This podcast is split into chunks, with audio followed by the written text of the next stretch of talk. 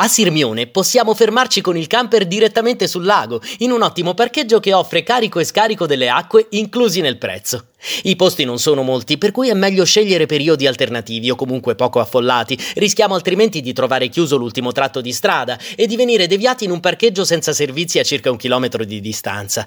Una soluzione di certo più scomoda, ma per chi non ha mai visitato la perla del lago di Garda ne vale comunque la pena. Una volta sistemati possiamo goderci il lago in una delle spiagge locali, il Lido delle Bionde attrezzato con ogni comfort, la spiaggia Punta Gro o quella di Porto Galeazzi, tutte con fondo di erba e sassi. Punta Staffalo è una spiaggia libera in sassi, mentre il Lido di Brema è un ampio spazio verde con zona attrezzata per gli ospiti. Il lido parrocchiale è caratterizzato da un bellissimo prato verde, ma se cerchiamo comodità e servizi possiamo fermarci alla premiata spiaggia comunale in Santa Maria di Lugana. Molto bella la spiaggia giamaica, in lastroni di roccia. Da non perdere il Castello Scaligero, uno dei castelli medievali meglio conservati in Italia.